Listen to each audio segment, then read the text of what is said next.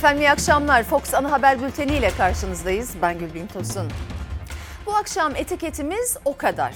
İzleyeceksiniz. Bugün İyi Parti lideri Sayın Akşener meclis grubunda bir şehit çocuğunun mektubunu okurken çok duygulandı. Mektuptaki o kadar çoksunuz ki ifadesini okurken ben de tabii ve etiketimizi öyle seçtik. Sizler de o kadar etiketiyle görüşlerinizi paylaşabilirsiniz. Hemen ilk gündem maddemiz NATO zirvesinin yankılarıyla başlayalım bültene. Cumhurbaşkanı Erdoğan'ın NATO zirvesi sırasında Amerika Birleşik Devletleri Başkanı Biden'la yaptığı görüşmenin ardından söylediği hamdolsun hiç gündeme gelmedi sözleri tartışılıyor Ankara'da. 1915 olaylarını geçtiğimiz 24 Nisan'da sözde Ermeni soykırımı olarak tanımıştı Biden. Erdoğan da bundan duyulan rahatsızlığı Biden'a ileteceğini söylemişti. Ama görüşme sonrasında hamdolsun hiç gündeme gelmedi demesi Ankara'da fırtınalar kopardı. Muhalefetin tepki tepkileri devam ederken iktidara yakınlığıyla bilinen Hürriyet gazetesi yazarlarından Abdülkadir Selvi, Cumhurbaşkanı kaynaklarına dayandırarak bir yazı kaleme aldı. Selvi'nin yazısına göre meğer görüşme çok olumlu bir havada geçtiği için Cumhurbaşkanı hamdolsun ifadesini kullanmış. Hamdolsun 24 Nisan konusu gündeme gelmedi dedi. Hesap soramadığı gibi bir de hamdolsun çeken şu ezikliğe bir bakar mısın? Hamdolsun hiç gündeme gelmedi. Bunun hesabını soracağız. Bizden başka bunun hesabını kimse soramaz. Diyenler bu konunun gündeme gelmemiş olmasından dolayı Cenab-ı Hakk'a hamd ediyor. 24 Nisan Ermeni olayları hamdolsun gündeme gelmedi diyorsan bu siyasetin işi değildir. Bu tababetin işidir. Tababetin. Bence doktora göre. Cumhurbaşkanı Erdoğan hamdolsun hiç gündeme gelmedi sözleriyle muhalefetin hedefinde. Erdoğan Biden'la görüşmesinden bir gün önce 1915 olaylarını sözde Ermeni soykırımı olarak tanımasından Türkiye'nin duyduğu rahatsızlığı ileteceğini özellikle vurgulamıştı çünkü. Bunu gündeme getirmeden geçmeyi tabii doğru bulmamız mümkün değil. Zira Türkiye rastgele bir ülke değil. Gitmeden önce gündeme getireceğini söylüyor. Dönüyor, konu tekrar soruluyor kendisine. Hamdolsun gündeme gelmedi diyor ve gülüyor. Hem 23 Nisan'daki telefon görüşmesinde hem de Türkiye dış politikada yapmış olduğu hamlesiyle cevabını verdi. Osmanlı tokadını da indirdi. Sert tepkiler arasında hamdolsun hiç gündeme gelmedi cümlesini neden kurduğu sorusuna yanıt aranırken Hürriyet gazetesinden Abdülkadir Selvi Erdoğan niçin hamdolsun dedi başlığıyla tartışmayı köşesine taşıdı. Cumhurbaşkanlığı kaynaklarına dayandırarak işte o sorunun yanıtı. Cumhurbaşkanlığı kaynakları Erdoğan'ın görüşmenin Biden'ın 24 Nisan'daki açıklamasını unutturacak kadar olumlu bir atmosferde gerçekleştiğini anlatmak için hamdolsun dediğini ifade ediyor. Yoksa hamdolsun 1915 olaylarını hiç gündeme getirmedi anlamında değil. Yani arkadaş oraya hat bildirmeye gidiyordu. Yani arkadaş oraya hesap sormaya gidiyordu. Sorabildi mi? Soramadı. Ama hamdolsun Biden da getirmemiş. Vay be. Beni en çok vuran hamdolsun gündeme gelmedi dedikten sonra Sayın Erdoğan'ın yüzündeki gülümsemeydi. Hamdolsun hiç gündeme gelmedi.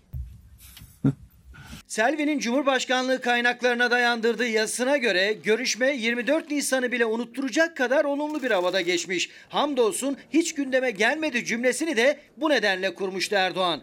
Üstelik Biden'a Türkiye'nin duyduğu hayal kırıklığını da iletmiş ve uyarmış da. Erdoğan 1915 olayları hakkındaki açıklamanın Türkiye'yi hayal kırıklığına uğrattığını iletmiş. Tarihin siyasete alet edilmemesi gerektiğinin altını çizmiş. Türkiye-ABD ilişkilerinde tahribat yaratacak adımlardan kaçınılması gerektiği mesajını vermiş. Kimse kusura bakmasın. Nasıl ağzından çıktı Sayın Cumhurbaşkanı ben onu bilmiyorum. Ama en azından bundan dolayı hamdolsun dememeliydi.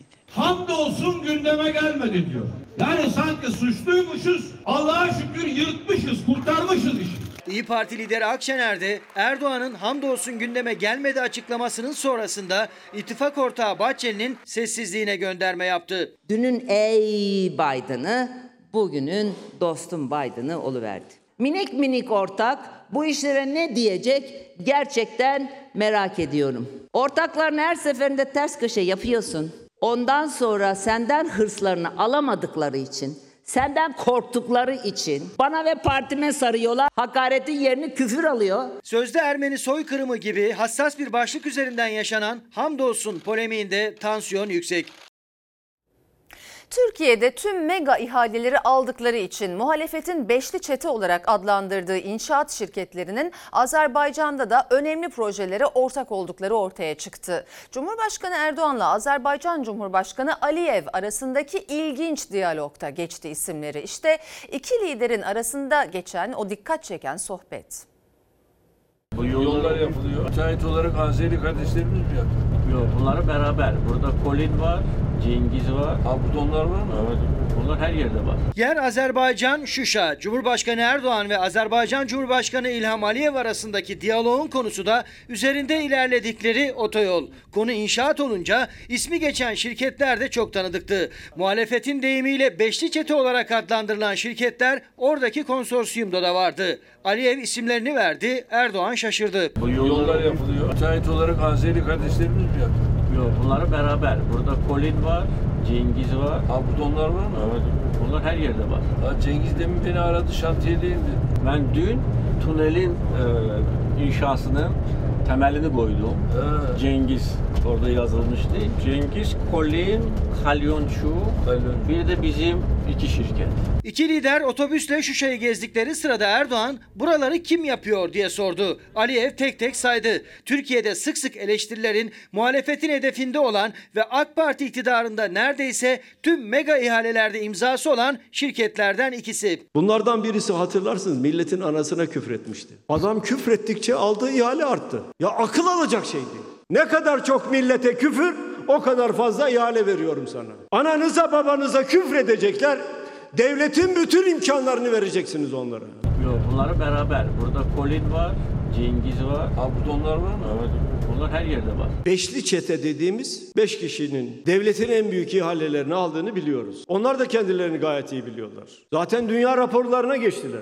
Beşli çetenin hortumunu kestiğiniz anda ne öğrencilerin kredi borcu kalır ne çiftçilerimizin. Sadece Türkiye'de değil Azerbaycan'da da önemli projelere ortak oldukları iki liderin diyaloğundan anlaşıldı. Öyle ki sohbet sırasında Erdoğan o şirketlerden birinin patronuyla dakikalar önce telefonla konuştuğunu söyledi. Ha burada onlar var mı? Evet. Bunlar her yerde var. Ha Cengiz demin beni aradı şantiyedeyim dedi. Erdoğan'la Aliyev arasında geçen ilginç diyalog bu kadarla da sınırlı değildi. Şuşa'nın imar ve iskan durumu da geldi gündeme. Şu anın yerini göstereyim. Göster bakalım. Ha, o kayanın başı. Ha, o soldan ta sağa gidiyor. İskan var mı? Ne? Ev var mı? Evet tabii. O da köydü. Köy. O şu şahın altında. Eğlenceli anlar da yaşandı Şuşa ziyaretinde. Erdoğan ve Aliyev Cıdır Düzü şenliklerine de katıldı. O anlarda Aliyev'in dansı görülmeye değerdi.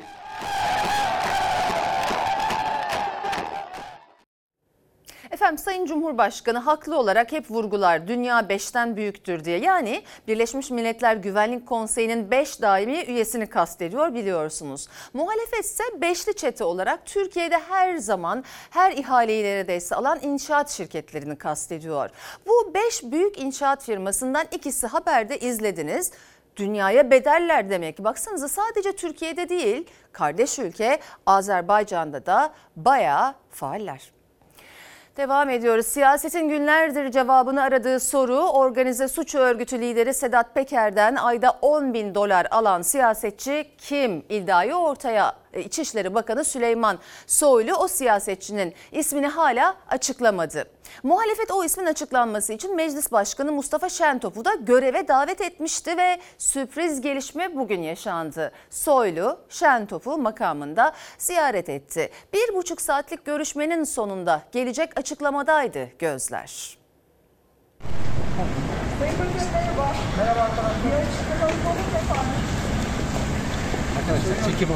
Düşünün. Bir ülkenin İçişleri Bakanı çıkar televizyonlara der ki bir siyasetçiye her ay ben 10 bin dolar rüşvet gittiğini, para gittiğini biliyorum der. Ayda kime 10 bin dolar para gönderiyorsa hangi siyasetçiye oradan sorsun. Siz hiç merak etmiyor musunuz bu her ay 10 bin dolar rüşvet alan siyasetçiyi merak etmiyor musunuz? Bu kul hakkı yiyen bu siyasetçiyi mer- merak etmiyor musunuz?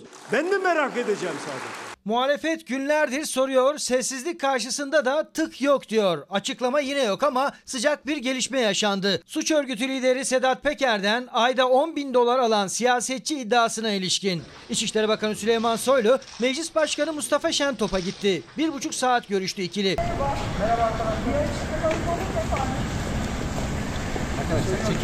Soylu soru almadı, konuşmadı, sessizliğini korudu. Ama meclis başkanlığı kaynaklarından bir buçuk saatlik görüşmede Soylu'nun Sedat Peker'den ayda 10 bin dolar alan siyasetçinin ismini Mustafa Şentop'a ilettiği öğrenildi. 10 bin dolar maaş alan namussuz milletvekili kim? 10 bin dolar maaş alan ahlaksız milletvekili kim? 10 bin dolar meselesi. Evet. Ben bir kere bir siyasetçi dedim. Partisinde söylemedim. Bence bir siyasi müsilajdır. Böyle olursa meclis kokar. Böyle olursa siyaset kokar. İçişleri Bakanı Süleyman Soylu ortaya atmıştı iddiayı. Organize suç örgütü lideri Sedat Peker'den her ay 10 bin dolar alan siyasetçi iddiasını. 3 haftadır siyaset o ismi arıyor. Muhalefet töhmet altındayız diyerek Meclis Başkanı Şentop'u da hedef almıştı. konudaki beklentilerimizi ifade ettik yazılı sözlü olarak Sayın Bakan'a. Bunu soran meclis başkanına cevap vermeye tenezzül etmiyor. Savcıya gideceğim ve söyleyeceğim. Savcılar soruşturmayı başlatıp harekete geçmedi. Soylu savcıya gitmedi ama 3 haftanın sonunda meclis başkanına gitti. CHP lideri Kılıçdaroğlu eleştirilerini bir adım öteye taşıyıp Cumhurbaşkanı Erdoğan'ı da hedef almıştı dünkü grup toplantısında. Rüşvet alan belli. Rüşveti veren belli. Ama beyefendi diyor ki ben elçiyim diyor. Kimin elçisisin? Erdoğan. Adım gibi biliyorum. Rüşveti alanı çok iyi biliyor. Eğer onu ortaya çıkarıp görevine son vermezse rüşvet çarkının bir parçasıdır arkadaş.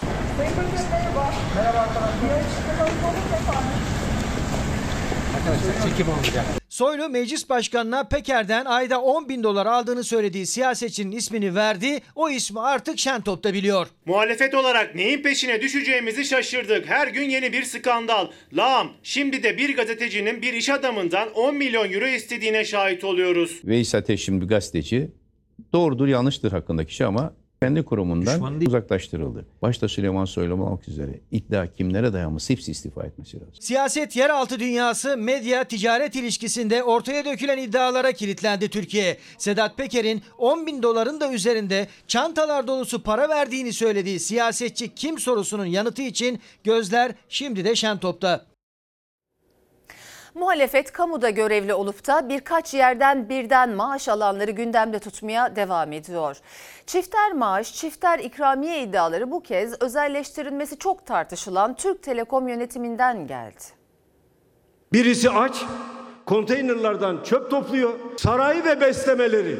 Dört yerden, beş yerden bazen avro bazen dolar üzerinden aylık alıyor. Beş maaşlı danışmanları, damatları, gelinleri, yeğenleri Sayın Erdoğan çiftçi esnaf sizlere verdiği emekleri haram ediyor, haram. Kamuda çifter hatta üçer beşer maaş alanları muhalefet gündemden düşürmüyor. AK Partili bürokratlar birden çok yerden devasa tutarda maaş, prim, ikramiye, ücret, huzur hakkı, kar payı almaya devam ediyor. Bu şirketlerden biri de Türk Telekom. Meclis Genel Kurulu'nda gündem Türk Telekom'un özelleştirilmesiydi. İyi Parti Türk Telekom'un satışında kamu zararı var mı araştırılsın dedi. Komisyon kurulması için önerge verdi. Çifte maaş tartışması da önergenin görüşmelerinde alevlendi. 10 milyar dolar zarara uğrattınız Türkiye. 10 milyar dolar. Bu satıştan, bu alışverişten kimler maddi kazanç sağladı? Kimler komisyon aldı bu işlerden? Türk Telekom Yönetim Kurulu'nun başkan yardımcısı kim? Fuat Oktay.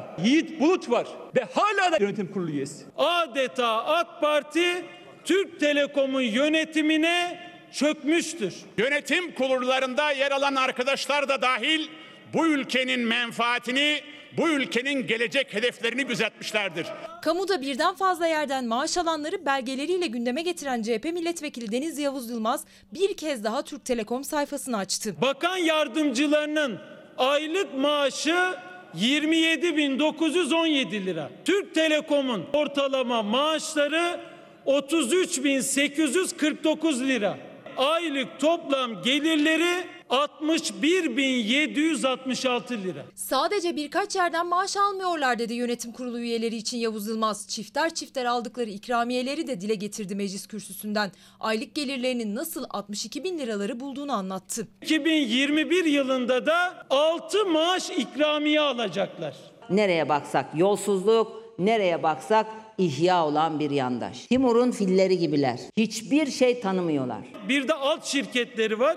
Karayolları Genel Müdürü Abdülkadir Uraloğlu, Milli Piyango İdaresi Bekir Yunus Uçar, Bir soygun varsa o soyguna siz sessiz kalıyorsanız ya ahmaklığınızdan yol verirsiniz ya da suçun ortağısınızdır arkadaşlar. Hiçbirisi ahmak da değildir, hırsız da değildir.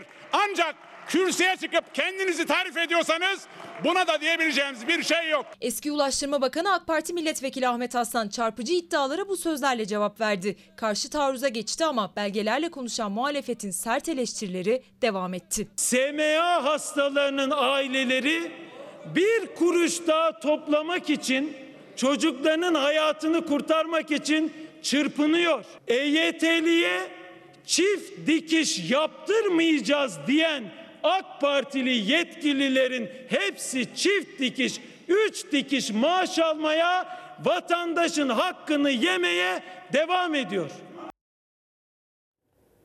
Eski Ulaştırma Bakanı AK Parti Milletvekili Ahmet Aslan'ın sözlerini pek anlamadım ben.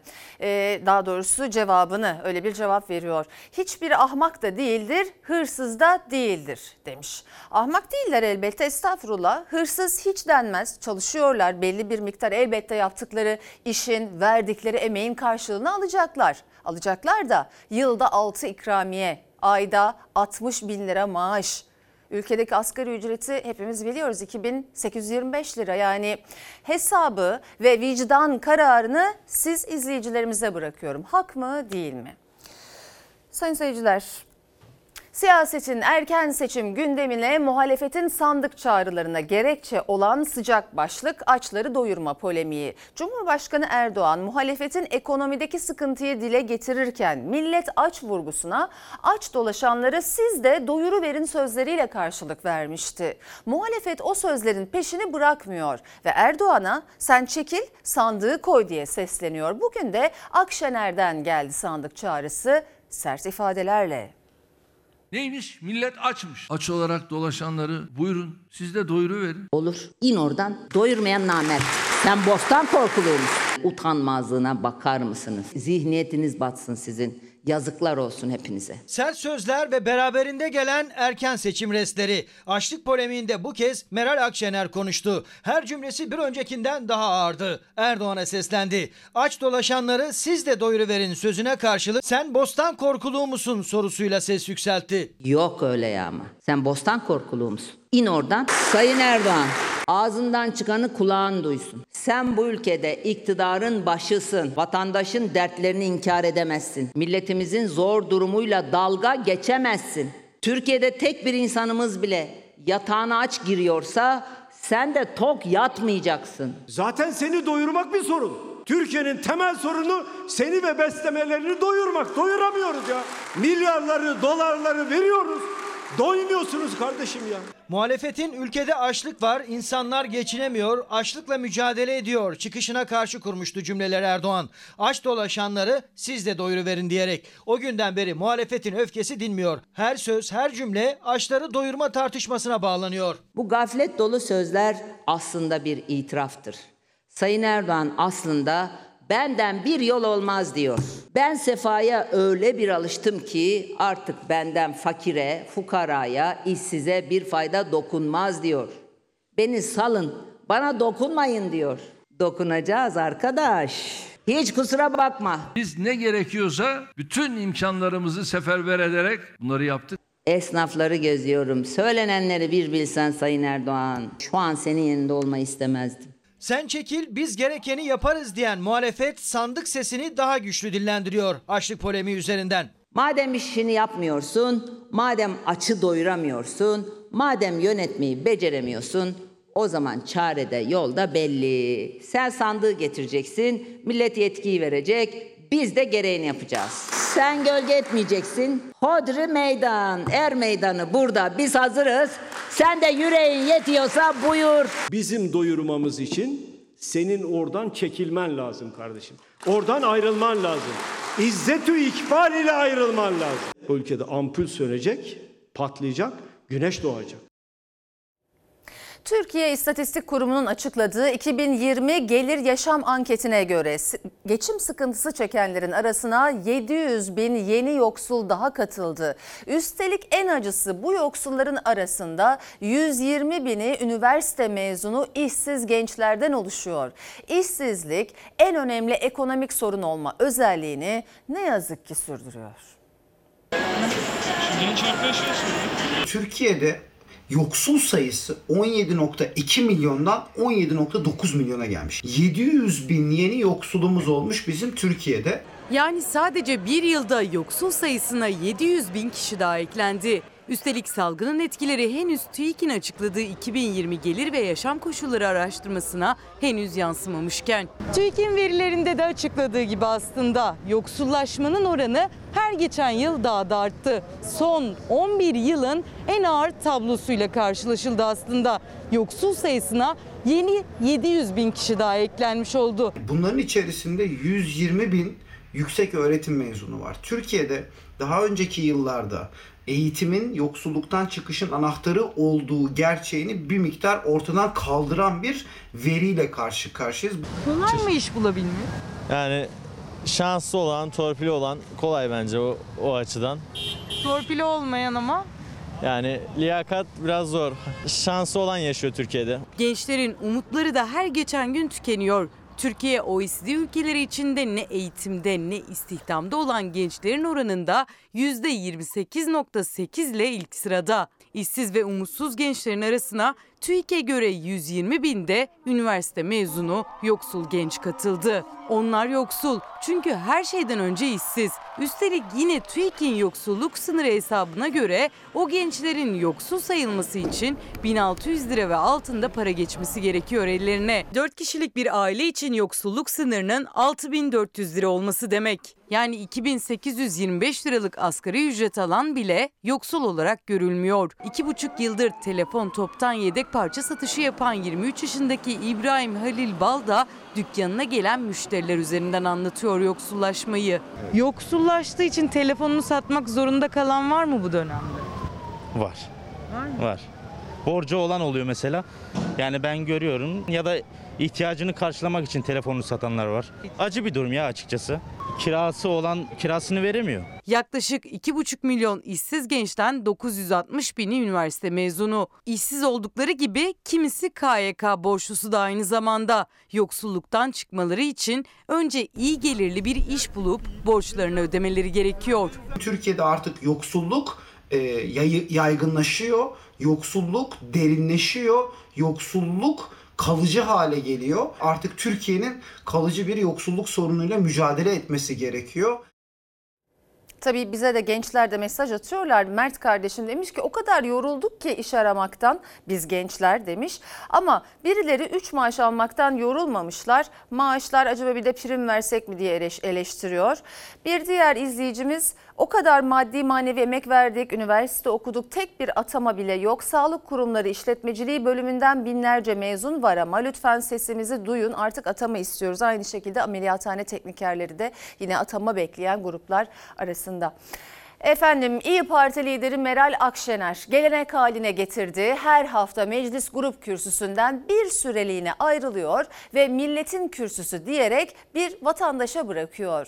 Bu kez bir şehit babası çıktı kürsüye. Sonra da Akşener bir şehit çocuğunun mektubunu okudu.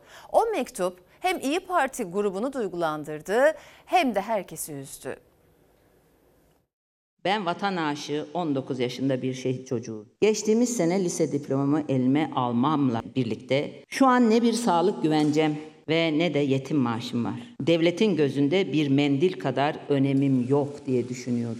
19 yaşında bir şehit çocuğunun kendisine yazdığı mektubu okudu İyi Parti lideri Akşener. Zaman zaman cümleler boğazına düğümlendi. Üniversitelerden şehit bursu istediğim zaman ise o kadar çoksunuz ki hangi birinizin çocuğunu okulumuza bursla alalım gibi cevaplar aldım. Bunun gerisini okumak gerekmiyor değil mi?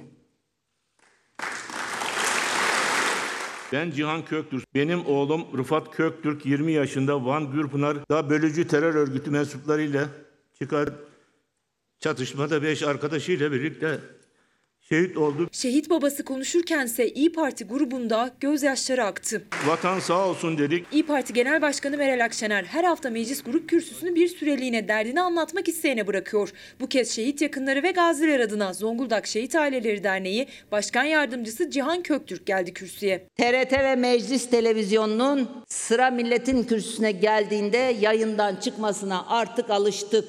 Ama bari bu sefer yapmayın. Canlarımıza kıyan teröristin bile çıkıp konuşabildiği ekranlarınızı şehitlerimizden esirgemeyin. Şehitler arasında ne Kıbrıs, Kore, Kurtuluş Savaşı gibi 15 Temmuz gibi bir ayrım yapılmamalı. Şehitlik hakları da aynı olmalıdır. Köktürk'ün ardından Akşener konuşmasına 19 yaşında bir şehit çocuğunun yaşadığı maddi sıkıntıları anlattığı mektubunu okuyarak devam etti. Neden isim vermediğini ve neden onu da meclis kürsüsüne davet etmediğini belirterek. Onu buraya getirmekten çekindim biliyor musunuz? Başına gelebilecek linci düşünüp çekindim. 19 yaşında bir genci, bir şehidin oğlunu Kimsenin umurunda değil. Şehit çocuğuymuş, gaziymiş. Akşener'in ve grup kürsüsünden konuşan şehit babasının anlattıklarını Türkiye Şehit Aileleri ve Gaziler Vakfı Başkanı Üstüner Midiliç de doğruladı. Şehit ve gazi çocukları için aslında Milli Eğitim Bakanlığı'nın özel okullarda bir kota belirlediğini ama devlet desteğinin yetersizliğinden dolayı okulların çocukları almak istemediğini söyledi o da. Bir özel okul 20-30 bin liradan başlıyor. Devlet 5 bin lirasını ödüyor. Tabii devletin ödediği 3 lira 5 lira para gittiği zaman bir özel okula benim kotam doldu deyip hemen geçiştiriyorlar. Midiliç şehitlerin maaşının evli ise eşine çocuğuna ve anne babasına pay edildiğini bu yüzden çok az maaşlarla ailelerin geçindiğini de anlattı. Kendi yaşadığı zorlukları da. Bir şehit annesinin aldığı maaş 700 lira ve bu ürün bu parayla kim geçirmek istiyorsa geçirsin. Bedavadan memur oldunuz diyorlar bize. Yani biz uzunluğumuzu kaybedip e, gidip memur olduysak bedavadan oldunuz. Mobbing uyguluyorlar. hak dağıtırken şehitleri de gazileri de en üst mertebeye koyacaksın. Bu kadar net.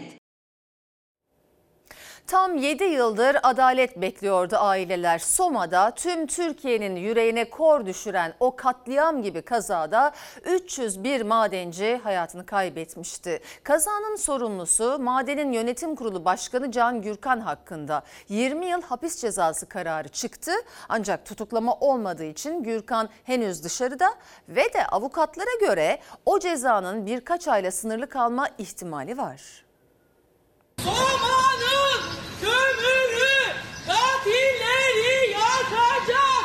yakacak. O gün kundakta olanlar, kucakta olanlar, pusette olanlar bugün pankart taşıyor ya. Soma için adalet diye pankart taşıyor. O gün 10 yaşında olanlar bugün avukat olmak için okul okuyorlar. Babalarını kaybeden çocuklar büyüdü. Yıllar geçti, adalet arayışı bitmedi. 301 madencinin hayatını kaybettiği Soma davasında karar çıktı. Maden sahibinin oğlu Yönetim Kurulu Başkanı Can Gürkan'a 20 yıl hapis cezası verildi ama tutuklama kararı çıkmadı. Avukatlara göre yeni infaz yazısı ile birlikte cezaları kesinleşse bile birkaç ay cezaevinde yatıp çıkabilecekler. Kararla ailelerle birlikte CHP'li Özgür Özel de gözyaşlarını tutamadı. Konuşurken sesi titredi. Bugün de yine maalesef Soma'nın kaderi bu, madenlerin kaderi bu, madencinin kaderi bu yine beklenen oldu. Can Gürkan'ı içeride tutamazlardı. Tutsalardı derdi ki mitinginize madenci getiriyorken iyiydi ya derdi. Sizin seçim masraflarınızı karşılıyorken iyi ki ya derdi. 13 Mayıs 2014'te Manisa'nın Soma ilçesindeki kömür madeninde yaşanan katliam gibi maden kazasında 301 işçi hayatını kaybetti. Yakınlarını kaybedenlerin hukuk mücadelesi tam 7 yıldır sürüyor. Mahkemenin daha önce verdiği kararı Yargıtay bozmuştu. Dava yeniden görüldü. Soma Kömür İşletmeleri Yönetim Kurulu Başkanı Can Gürkan 20 yıl, mühendisler Efkan Kurt'la Adem Osmanoğlu 12 yıl 6 ay hapis cezasına çarptırıldı. Gürkan için tutuklama kararı henüz çıkmadı. Onu dışarıya bırakanlar suç ortaklarıdır. Birbirlerine günahları üzerinden bağlı olan çete Türkiye'yi yönetmektedir. Ne pislik ortaya dökülürse dökülsün bir şey olmamaktadır. İşte bu mahkemede de karar bu yüzden böyle çıkmıştır. Ailelerin avukatları yeni infaz yasasını hatırlattı. Can Gürkan'ın tutuklu kaldığı sürenin göz önünde bulundurulacağını, kasten işlenen bir suç olmadığı yönünde yargılandığı için de karar kesinleştiğinde cezanın sadece birkaç ayla sınırlı kalabileceğini iddia ettiler. Can Gürkan son savunmasında cezaevinde çürüdüğünü ifade etti. Ancak her bir hayatını kaybeden işçi için sadece 6 gün hapis yatıp çıktı Can Gürkan ve bunun bir çürüme olarak nitelendirdi. Biz bunu kabul etmiyoruz. Hukuk mücadelemiz devam edecek. Peşini bırakmayacağız. Bugün kazandım sananlar mahkum olacak. Bugün kaybettiği düşünenler de buraya çıkıp oh be bu sefer adalet kazandı biz kazandık diyecekler. Buna söz veriyorum. Can Gürkan cezaevinde çürümüş. Ya 301 madenci ne oldu? Onlar sizin ihmaliniz, sizin ve arkadaşlarınızın para kazanma hırsı yüzünden can verdiler. Bakın onların çocukları şimdi avukat olmak için okuyorlarmış. Okusunlar. Okusunlar çünkü ben de avukat Sercan Aran'ın söylediği gibi çürüme savunmasını kabul etmiyorum vicdanımda. Adalet tecelli etmemiştir. Bakalım sıradaki haberde tecelli edecek mi aktaralım. Sayın seyirciler Yargıtay daha önce balyoz davasından beraat eden 7 emekli askere ilişkin kararı bozdu. Suç için anlaşma suçlamasıyla yeniden yargılanacaklar. Kararın kamuoyuna duyurulma şekli tepkiye, Yargıtay'ın kararı ise tartışmalara neden oldu.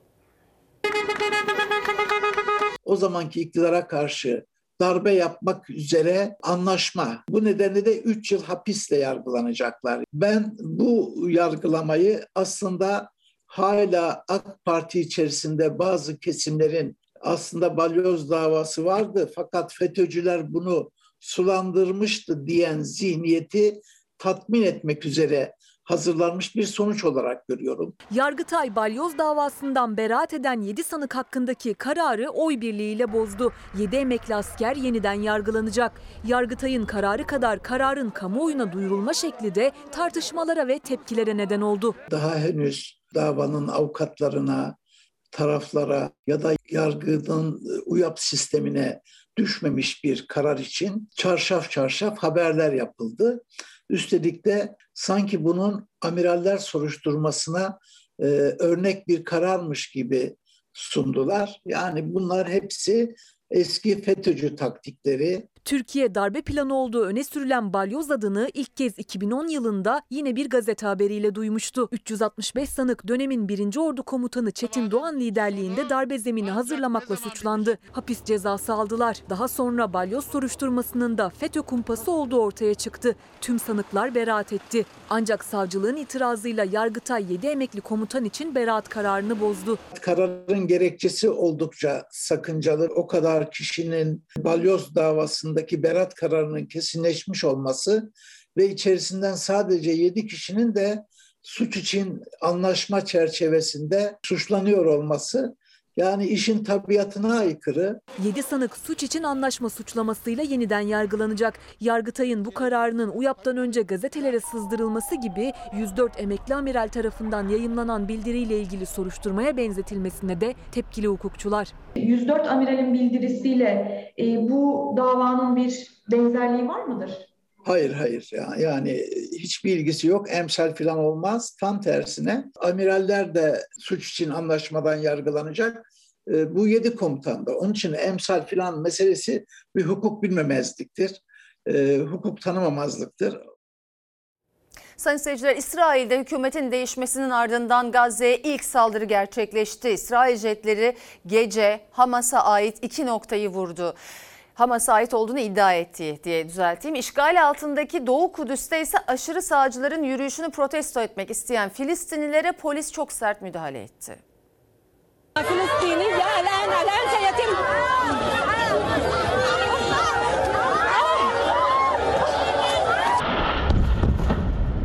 İsrail'de hükümet değişti ama Filistin'e yönelik şiddetin sonu gelmedi. İsrail polisi Doğu Kudüs'te Filistinlilere saldırdı. Onlarca kişi yaralandı. Jetler ateşkesin ardından ilk kez Gazze'yi vurdu. İsrail işgali altındaki Doğu Kudüs'te tansiyon yine yükseldi. Gerilimin nedeni aşırı sağcı Yahudilerin Şam kapısına düzenlediği bayrak yürüyüşüydü. Yürüyüşe yaklaşık 5000 kişi katıldı. Araplara ölüm sloganları atıldı. Çok sayıda Filistinli yürüyüşü protesto etmek için toplandı. Filistin bayrakları açan gruba İsrail güvenlik güçleri saldırdı. Gözü dönmüş polisler kadın göstericileri hedef aldı. Ellerindeki bayrakları alırken bazılarını itekleyip yere düşürdü.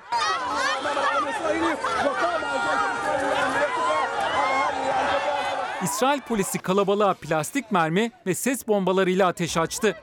Filistin Kızılay'ı bazı noktalarda gerçek mermilerin de kullanıldığını, 33 kişinin yaralandığını açıkladı. Yaralılardan 6'sı hastaneye kaldırıldı. Çok sayıda Filistinli ise gözaltına alındı. Yürüyüş Gazze'de de protesto edilirken gerginlik gecede sürdü. İsrail uçakları Gazze'de Hamas'a ait iki noktaya saldırdı. 21 Mayıs'taki ateşkesin ardından düzenlenen ilk saldırıda can kaybı yaşanmadı.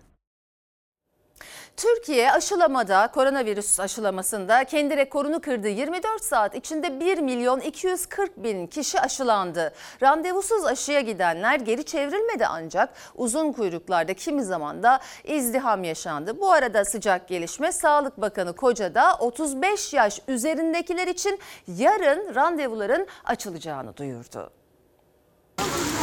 Şuralar daha bol çıkıyor, oralar da Açık havada sıra beklemeden rahatça aşımı oldum. Kimi açık havada sıra bile beklemeden rahatça oldu aşısını, kimi izdihamda uzun kuyrukta bekleyerek. Türkiye 1 milyonun üzerinde aşılama yaparak kendi rekorunu kırdı. İşçilerin ayağına gitti aşı. Organize sanayi bölgelerinde yerinde aşı uygulamasıyla binlerce SGK'lı işçi yaş ayrımı olmaksızın aşılandı. Bağkurlu olanlarsa aşı olamamaya tepkiliydi. Biz de çalışanız, SGK'larda çalışan hani işçiler yaşasın, işverenler ölsün gibi bir durum var. Sadece de işveren olmuyor, çiftçisi var, başka durumlar var Bağkur'da. Tuhaf. Hayırlı olsun. Sağ olun. Çok rahat ya aslında burası da bomboş. Sağlığımız için e, herkese ben tavsiye ederim ki herkesin aşı olmasını. Aylardır beklenen aşıdan iyi haberler gelmeye devam ediyor. 1 milyon 240 bin 311 kişiye 24 saat içinde aşı yapıldı. Yarın itibariyle 35 yaş üzerindeki tüm vatandaşlarımız için de aşı randevularını açıyoruz. Güçlü sağlık altyapımızla ve halkımızın gösterdiği yoğun teveccüh sayesinde toplumsal bağışıklık hedefimize her geçen gün daha da yaklaşıyoruz. Günlük aşı dozunun 1 milyon üstüne çıkması çok sevindirici bir haber.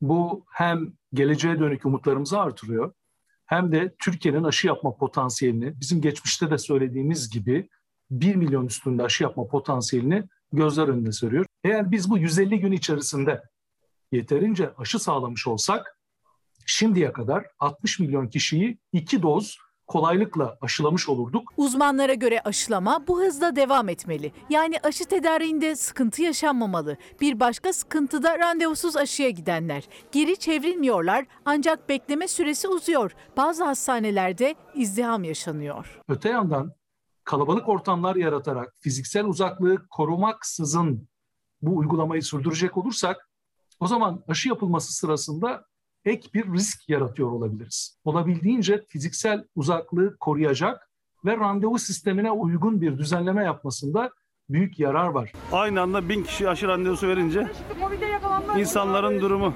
yaklaşık bin kişiye aynı anda randevu vermişler. 9-9,5 randevusu. Türkiye'nin birçok yerinde aşı kuyrukları uzayıp gidiyor. Hatta bazı hastanelerde aşı izdihamı var. Burası da İstanbul'da şehir içinde kalan bir hastane. Aşı kuyruğu yok. 20 odada aşı çalışmaları hızlı ve sakin bir şekilde devam ediyor. Bu izdihamı, yığılmayı önlemek için aşı oda sayılarımızı artırdık. Sabah 8'den gece 12'ye kadar aşı yapıyoruz. Randevusuz hastalar için Kocaeli Derince İlçe Sağlık Müdürlüğü tarafından ilçe meydanına mobil aşı aracı kuruldu. Aşı hakkı olanlara açık havada randevu şartı aranmadan aşı hizmeti verildi. Aşı odası sayısına göre randevu alan hastanelerde de izdiham oluşmadı. Covid-19 belası küresel bir bela. Bu bir gerçek. Bundan kaçış yok. Bundan en kısa zamanda kurtulmamız için de bu aşıyı yapmamız gerekiyor. Yaşamak güzel bir şey. Yani yaşam için Covid olmaktansa aşı olmak çok daha güzel bir şey. Evet dün yeni bir rekor daha kırıldı izlediniz. Bu eleştirilecek tarafı olmayan bir gelişme. Bağkurlu vatandaşların sırada uzun süre beklemek zorunda kalan vatandaşların haklı tepkisini de izledik tabii. Aşılar geç gelince plansızlıktan oluştu bu görüntüler ama ben kendi adıma toplum sağlığı adına aşılamanın bu kadar hızlanmasından memnunum. Büyük ihtimalle yarından sonra da aşılamanın aynı hızla devam edebilmesi için aile hekimlerine görev düşecekmiş. Aile Hekimleri Dernekleri Federasyonu da haklı haklarını talep ediyor Sağlık Bakanı'ndan. Dedikten sonra efendim bugün ait tabloda koronavirüs tablosu arkamda hemen paylaşalım. Hasta sayısı 548, vefat sayısı 71. Vefat sayısında düne göre düşüş var sevindirici. İyileşen sayısı 4632 yükselme var düne göre. Ağır hasta sayısı 881 düne göre ağır hasta sayısında da düşüş var. Bu da sevindirici. Hemen haberle devam edelim. Sayın seyirciler 7 yılın sonunda Zafer evinin önündeki yeşil alana çocuk parkı yapılmasını isteyen Kıymet teyzenin oldu. Mahkeme inşaata dur dedi. Belediye de tapuyu üzerine aldı. Edirne'de 1. Murat Mahallesi'nde çocukların oyun oynayabildiği tek yer olan yeşil alan çocuk parkı olarak düzenlenecek. Bak bu çocuklar kaydırak istiyor, bisiklet yolu istiyor. Bunları düşünmüyorlar. Torunları gibi bir sürü çocuğun da oyun alanıydı orası. İnşaat çalışması için gelen iş makinalarını görünce kepçenin önüne atladı. Alana çocuk parkı yapılmasını istedi. 7 yıl sonra Zafer kıymet teyzenin oldu. Kısmetmiş yavrum. Yine döndü dolaştı. Park olarak döndü. İnşallah yaşlılarımız oturacak. Bant istedim. Çocuklara da salıncak istedim. 2014 yılıydı. Edirne'de 1. Murat Mahallesi'nde çocukların oyun oynayabildiği tek yer olan bu yeşil alan imara açıldı. Kepçe geldi çalışma başladı. 82 yaşındaki Kıymet Peker evinin önündeki yoldan geçiyordu. Sandalyesini kapıp kepçenin önüne oturdu. Çalışmayı durdurdu. Parkımızı yakacaklar. Sizin parkınızı kimse yıkamaz merak etmeyin. Kapatmayacaksınız. Recep Gürkan Belediye Başkanı oldukça hiçbir park yıkılamayacak. İnşallah. Rahat olun. Edirne Belediye Başkanı Recep Gürkan o gün söz vermişti Kıymet teyzeye. Mahkeme imar planı değişikliğine yönelik açılan davada durdurma kararı aldı. Belediye de tapuyu almak için harekete geçti ve 7 yılın sonunda arsa belediyenin oldu. Belediye Başkanı Gürkan alanın çocuk parkı olarak düzenleneceğini duyurdu. Dedik biz nerede nefes alacağız? Bir deprem olsa nereye gideceğiz? Yok yer yok. Kimsede bahçe yok. Kıymet teyze aldığı haberi büyük bir sevinçle karşıladı. Başkan Gürkan da bizzat ziyaret etti kendisini. Çocuk parkına Kıymet teyzenin adı verilecek. Bana izin verirsen ben o, bu parka o ismi koyayım. Tamam. Kıymet Teyze Parkı. Tamam ya. Olur mu? Tamam. Tamam. Çukurova'da hasat zamanı üretici tarlada ama tarladan evine pek mutlu dönemiyor. Daha önce soğanda yaşanan şimdi karpuzda yaşandı. Bu leziz meyvenin üreticiden alınış fiyatı maliyetlerin çok çok altında kalınca tonlarca karpuz tarlada bırakıldı. Üretici tarlada kalan ürününü sürebilmek için bile borç almak zorundaydı. Bu sene malımız tarlada kaldı. Yeşil olan yerde 5 ton 6 ton mal var. Şu an bu sene tarlada kaldı. 1,5 milyar dönümünü sattığım halde 6,5 e, 5700 6000 liraya kadar maliyet oldu. Çünkü gübre pahalı, mazot pahalı vesaire ilacımız pahalı. Yani bu karpuzun 12-13 tane kalemi var. Şu an karpuzu sürüyorum. Karpuzum tarlada kaldı. Ne tüccar ne kimse alıyor. Yani ne yapacağımızı şaşırmışım. Adanalı karpuz üreticisi Şahin Yılmaz zararda. Ürününün değeri masrafını karşılamadı. Karpuzlar tarlada kaldı. Ne yapacağını düşünürken Tarım İlçe Müdürlüğü'nden mesaj geldi. Ürünü kaldırın böcek yapıyor dendi. Yılmaz'ın karpuzunu sürecek mazot almaya bile parası kalmamıştı. Yine borç aldı. Kazanamadığı gibi bir de borcuna borç katmış oldu. Yani sürecek dahil mazotumu bulamıyorum. Borcu aldım ve sürmek zorunda kaldım. Henüz daha hasat başlamadan İran'dan, Afrika'dan, Ürdün'den karpuz ithal ederek turfanda özelliğini yitirtiyorsunuz ülkenin. Özellikle Adana'da Türkiye'nin en güzel karpuzunun üretildiği bir yerde daha sezonun başında satılmamaya başlamışsa bunun sonu nereye varır? Adana'da hasat zamanı ve birçok üründe yaşadığı sıkıntı karpuzda da karşısına çıktı üreticinin. Toplayıp satacağı fiyat üretim maliyetlerini bile karşılamadığı için çiftçi karpuzunu tarlada bıraktı. İlçe tarımdan, ziraat odasından bize bir mesaj geldi. Tarlada karpuzunuzu bırakmayın sürün. Sü- süremezseniz cezalı durumuna düşeceksiniz. Bütün bitkiye zarar veriyormuş. O yüzden kalkmadığı için bir de sürmek zorunda kalıyoruz. Tarlada bırakılan ürün Akdeniz meyve sineğine neden olacağı ve diğer ürünleri de etkileyeceği için bütün çiftçilere gittiği gibi Şahin Yılmaz'a da mesaj gitti. O da borç alıp karpuzlarının üstünden geçti. Süreceği karpuzun mazotunu alamayacak duruma gelmiş üretici. Soğanda da yaşadık, kavunda da yaşadık. Eğer bunlar böyle devam ederse üretici bir süre sonra ekmemeye başlayacak. Üreticinin beklentisi böcekle mücadele eden Tarım Bakanlığı'nın ağır maliyetlerle de mücadele etmesi, ürünün neden tarlada kaldığını sorgulaması. Efendim izleyicimiz demiş ki Hayri Koç Bey, Duygu Deli'nin katili serbest bırakıldı o kadar. Ben her zaman e, araya nasıl gidiyorum hayvan hakları yasası hemen diyerek ama bugün adalet arıyoruz. İstanbul Sözleşmesi yaşatır o kadar etiketimizde olduğu gibi diyerek araya gidiyorum efendim. Son dakika gelişmesiydi yarın bakacağız. Efendim Fox Ana Haber Bülteni'ni burada noktalıyoruz. Fox'tayın Sen Çal Kapımı'nın yeni bölümüyle devam edecek. İyi bir akşam geçirmenizi diliyoruz. Hoşçakalın. Dostuma her köşesi cennetin ezilir yerler için bir başkadır benim memleketim.